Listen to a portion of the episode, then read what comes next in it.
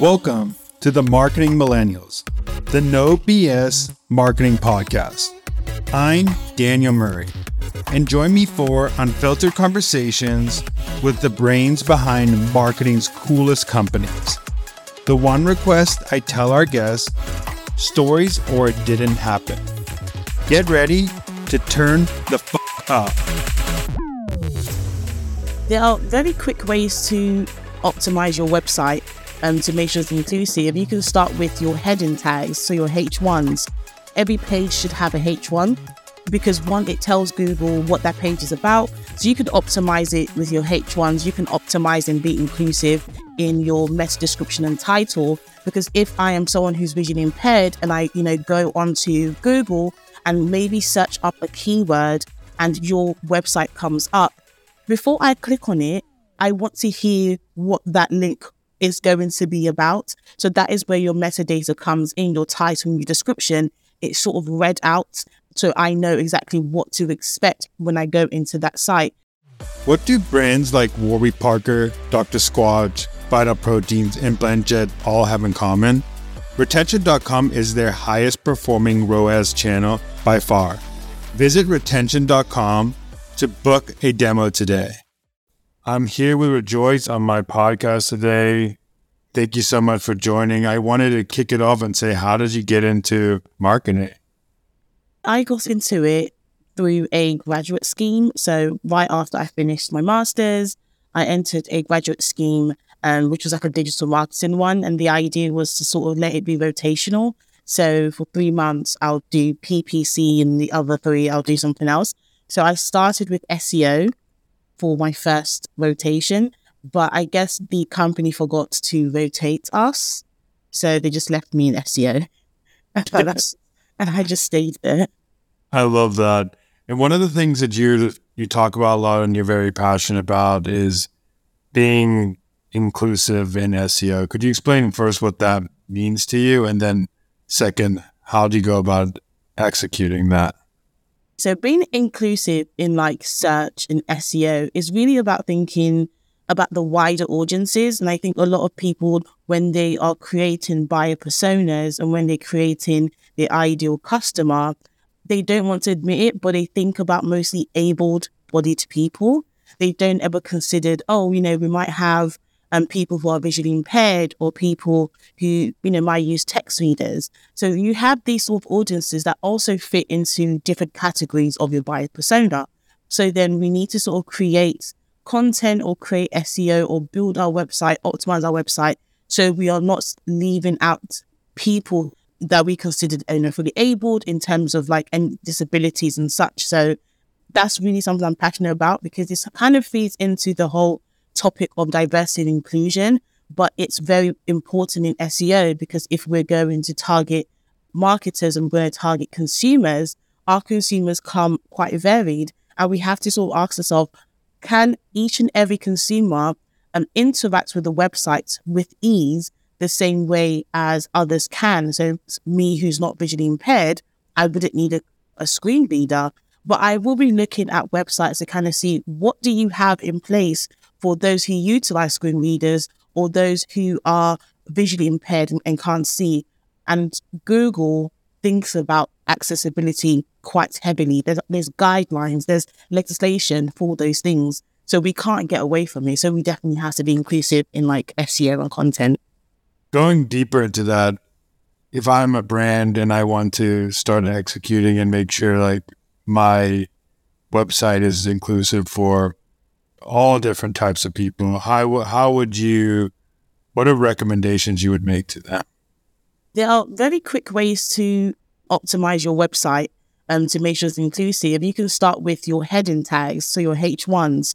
Every page should have a H1 because one, it tells Google what that page is about. So you could optimize it with your H1s. You can optimize and be inclusive in your meta description and title. Because if I am someone who's visually impaired and I, you know, go onto Google and maybe search up a keyword and your website comes up, before I click on it, I want to hear what that link is going to be about. So that is where your metadata comes in, your title and your description. It's sort of read out so I know exactly what to expect when I go into that site. So those that's a way for you to sort of optimize it. You can optimize it in imagery. Loads of websites has pictures behind um on their page. Now, someone who's vision impaired can't see it. So we create alt text that sits behind those imagery. So then screen readers can read out what that image is. So someone who's vision impaired can actually follow through the page, especially if you have a long form blog content,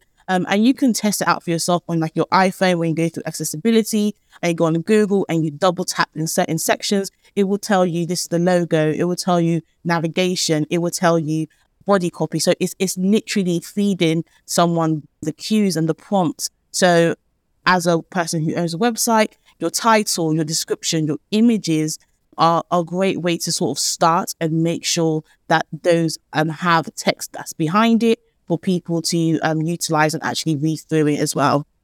When you're, let's say, creating content for the website, how do you think about creating content that flows in a way that is easy to digest for someone who maybe can't see it or have any trouble with your content? How, how do you think about creating so I would definitely um, approach it from a from a storytelling perspective. So if you think about it in terms of whatever content you're creating, so let's just utilize a, a blog page, for example.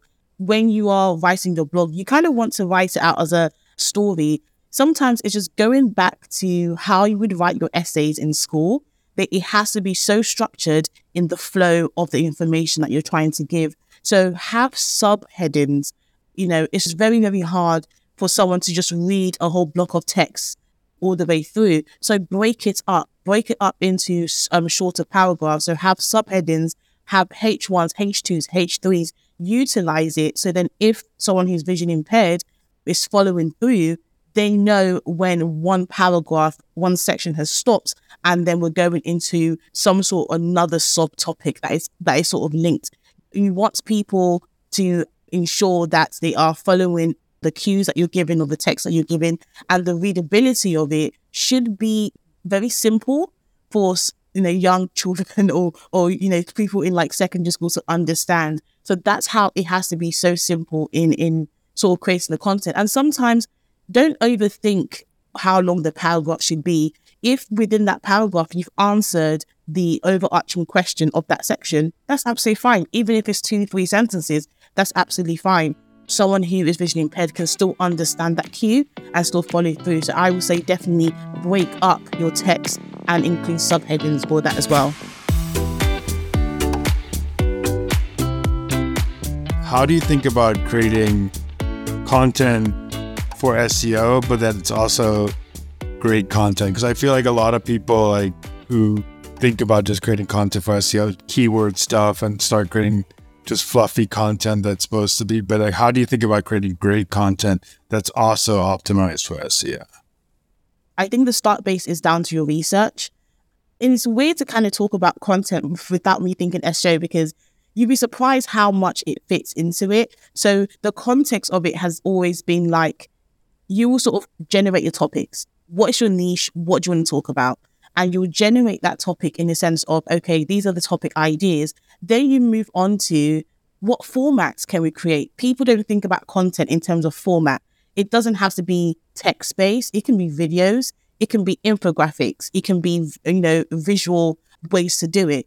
And the beauty of it is that if you kind of want to regurgitate the content, it's always great to repurpose. So, for example, let's say you are a makeup brand and you you want to talk about foundation for different skin types and, and all those things. You can create a long form blog and then maybe on your social media, you want to still take that same content but present it in a different way to a different audience, maybe on, on Instagram. Um, you can create carousels and just have bite-sized information. So it's not necessarily about having to always do it in an SEO style, but what SEO allows you to do, SEO allows you to sort of see how you can repurpose those content so many different times because on a long form blog content, you could have one paragraph be a content on Instagram. You could have one paragraph made into a video and you explaining it. So there's so many different forms for you to create content to go through other channels that's not specifically SEO based. how would you talk to a manager or a exec to say like, hey, I need, I want to invest in SEO, and I also want to invest in SEO that is inclusive. Like, how do you, what do you say to these leaders to get them to buy into that? A lot of leaders, you need to bring the facts, you need to bring the figures. You, you have to present them with a case study as to why. So I think it's, it's very easy to go up to them and say, we should do SEO. And then where you have to present what the benefits of that would be. So you have to maybe look into um, uh, lots of sites know or, or, have visibility about the traffic that's coming into the into the page. And if it's not meeting the benchmark, and the head ofs or managers think, well, it's okay, but you you can show them, well, we're receiving this amount of traffic, but it's not turning into conversion. Why? And then because there is a why, that's an investigation to be done. And then you can present the SEO business case and sort of present SEO as in this is um, a sure way that we can do it organically. People forget that with SEO is it's an organic process. So you can target paid search and pay for those keywords and the biddings. But if you take to your managers that, okay, you need to basically be where our audience are.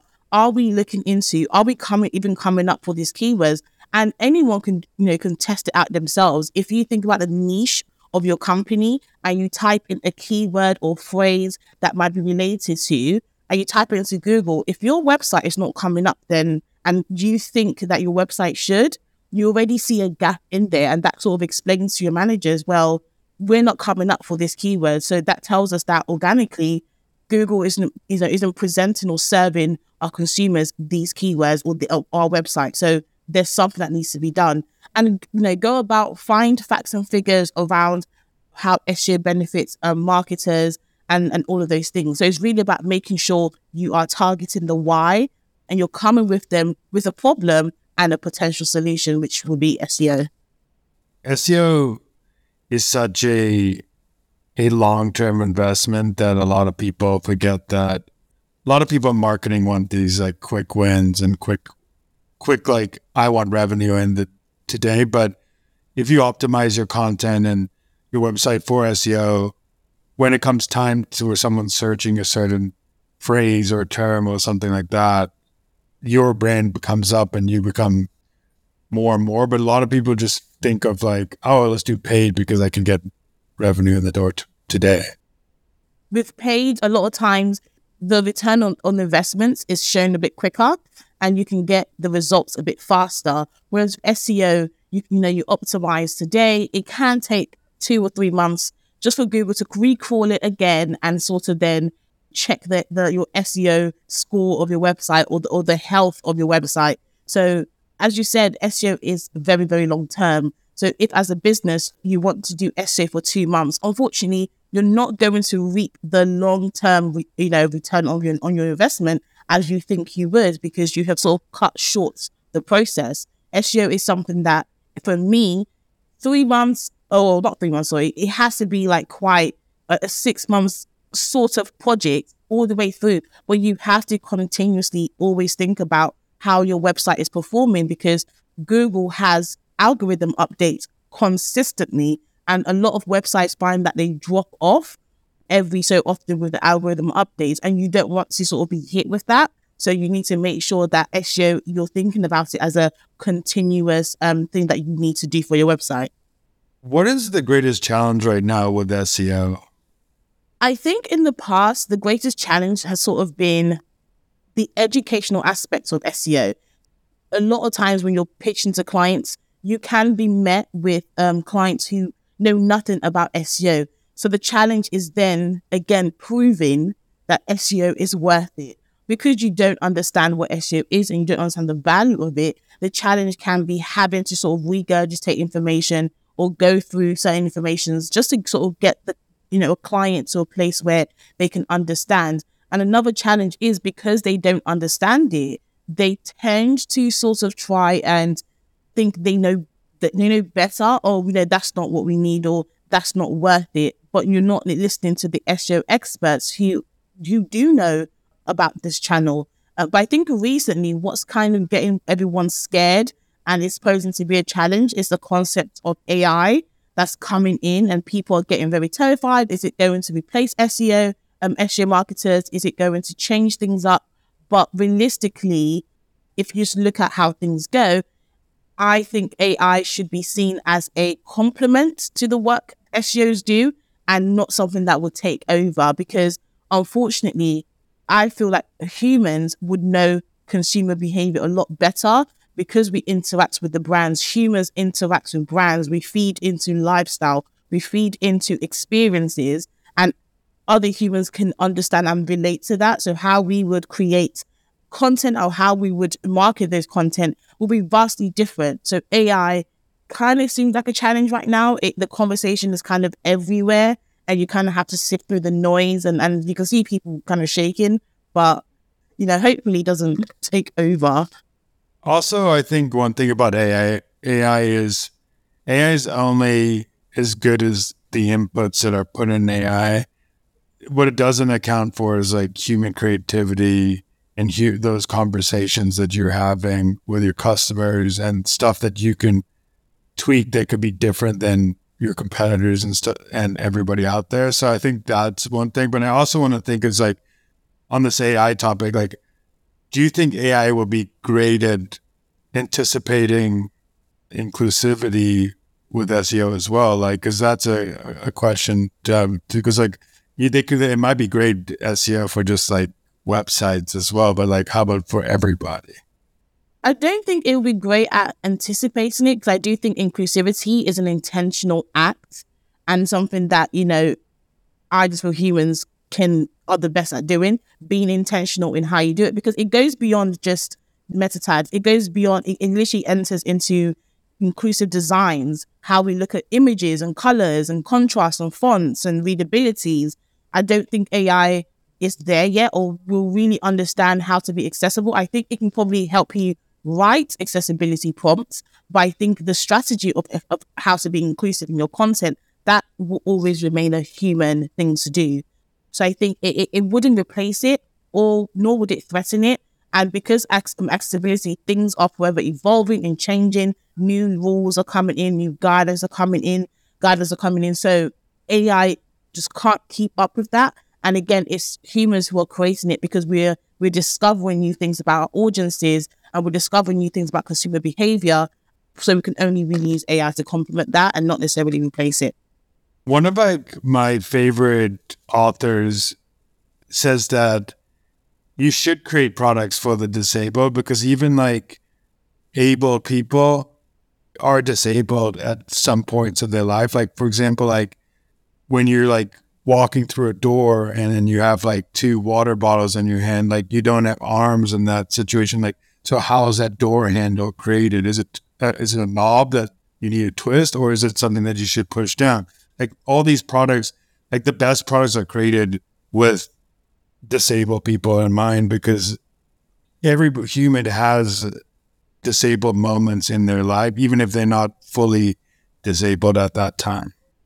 Products and designs should really think about representation for everyone, for the audiences. And as you said, if if both my hands are, you know, restricted and I want to open the door, but the door can only be open if I have a, you know, pull the handle. In that moment, you, you probably think, oh, this, this design is very, very rubbish because I can't open the door now.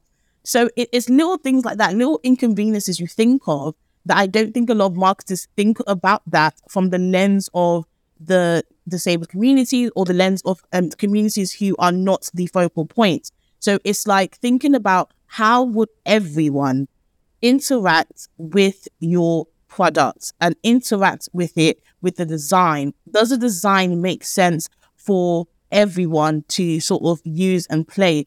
Or is it going to restrict certain people because, you know, they, they, you know, they can't utilize it or because either, either they're vision impaired or they can't hear it because they're deaf all of these things you kind of have to consider it. And sometimes not every product will be inclusive, but I think once you think about all communities in mind, it does kind of branch out into creativity because now you're thinking, oh, it's not just one group I'm trying to market to, but I can create it in this way to be specific for this group. And, and I think thinking about inclusivity, for me, it broadens your creativity and imagination and I think sometimes that's what lacks in a lot of marketers. We don't have imagination and some designers, there's no imagination into how we can create this that is suited for everyone and that is inclusive of everyone.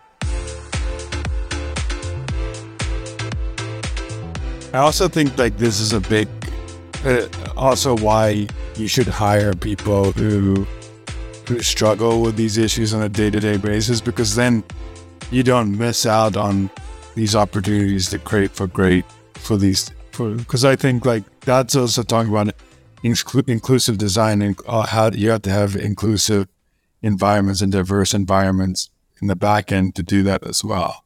Otherwise, like you see all these mistakes that happen in public because of the the team behind it is not very inclusive. What is a um a marketing hill you would die on? A marketing hill that I think I would always die on is that not enough marketers are willing to take the creative route or make search creative. And that's something I always die on because I think as an SEO, when I started in the industry, everything had to be by the book in terms of how we approach search, how we see search, how we think about it, and what can we create from that. And for me, I think naturally how SEO is built and how S- the SEO industry is, it's not a creative space. For you to kind of think about this quirky, new, fun ideas is very rigid in, in a way that we sort of do things because, again, there's algorithms, there's the technical aspects. But for me, the hill I will always die on is that SEO can be extremely creative. You can use SEO and create amazing, creative, fun search campaigns. And we see loads of brands do it. We see IKEA do it when they utilize um, search in such a fun and funny, creative way by naming their products based on the search complaints people have on Google or people type in on Google and they attributed it to their products and they sold it that way. So they will come up when people type in, oh, how do two people sleep on a single bed? Something like that. And I think that's what is missing. And that's a hill I'll always die on that SEO is just not a creative industry. And a lot of SEOs are not as creative as they think they are. They're afraid to step out of that box and think about search in a more quirky way that can be fun, that can be exciting, that can all really align with the new generation, really align with how reactive people are in terms of content. We have reactive PR, but not reactive content. Even though it can be harder, but I think there's a way we can do it. It just feels like we're scared to go down that route. I love that because I think also in an industry that or in a profession that is rigid or like formatted, usually the format came from someone else who's doing best practices. So that means like you're just doing what everybody else is doing instead of branching out and being new, which I love that take on like because I never like most SEO people I know are just like so by the book, and it's just like if you don't do this or you don't do that, then you're screwed. And I'm like, oh, okay, I'm not, I'm doing this wrong. Or like even with their content, they're just like the content has to have this and it has to have that. It, it can't flow this way. So it's it's cool to see other SEOs like going out and thinking creatively like you are. If someone was starting SEO today, what is a piece of advice you would give them that they would come back two years down the road and thank you for? I think if someone's starting out SEO, a piece of advice I would always give them is don't chase the the money. And I say that because when I started, I thought, you know, I was seeing technical SEOs, they were earning the higher bucks. They were earning the money. And I I thought, oh, I don't like technical, but if I really want to get a really good salary, I kind of have to go down that route. But I learned that you don't. And I think the reason I say that is, you know, you have your own personal interest, whether you're into games, whether you're into fashion, beauty, and you have that away from SEO. You can actually combine your what you love and what you have, you know, of the random knowledge of, you can combine it with SEO. There's a lady who, you know, that I'm really, really close to. She's an amazing SEO woman and she loves fashion and luxury and lifestyle.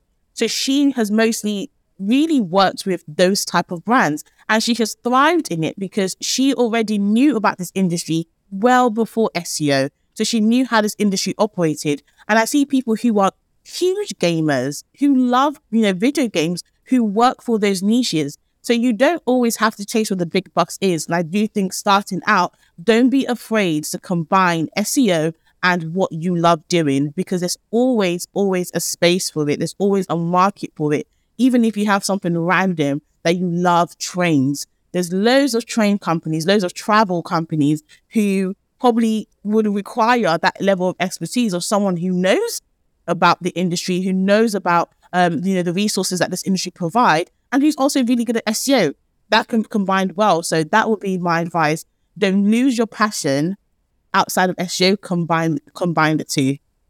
People always have told me like become like strong and one skill, but also like paired with like something else that makes it a, a table approach. So like what you're saying is like if you become the SEO, the best known SEO for like the beauty community, then everybody in the beauty community is going to go be like, oh, I need to go to her or him or for that skill. Or if you go SEO for travel, it's just, or like even if you're in demand gen, if you want to go demand gen, like I know someone who's like really good at like paid acquisition just for newsletters, and everybody who wants to be like all these newsletter media companies just want to hire this guy because he's so good at it for just one niche.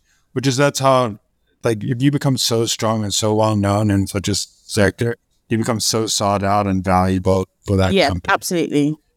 Last thing I have for you is where could people find you? Um, where could people reach out? Where could people follow your journey? You can absolutely find me on LinkedIn. It's Rejoice Ojiaku. Um, I come up, or you can find me on Twitter, and it's Reggie Yates. So R E J I Y A T E S, and I'm there. So um, my DM's always open for anyone who has questions. Always happy to sort of collaborate on anything or speak through anything or promote anything exciting from other marketers, what they're doing. So yeah, those those are the two places you can mostly find me on. Well, thank you so much for joining. This has been so insightful. I admit I'm not the best SEO out there, so I learned so much about everything in SEO world. So thank you. Thank you for having me. Thanks so much for listening. Tune in next week to hear more great insights from marketing's coolest operators. If you haven't already, please consider subscribing to the Marketing Millennials podcast and giving it a five star rating. It helps bring more marketers into our community.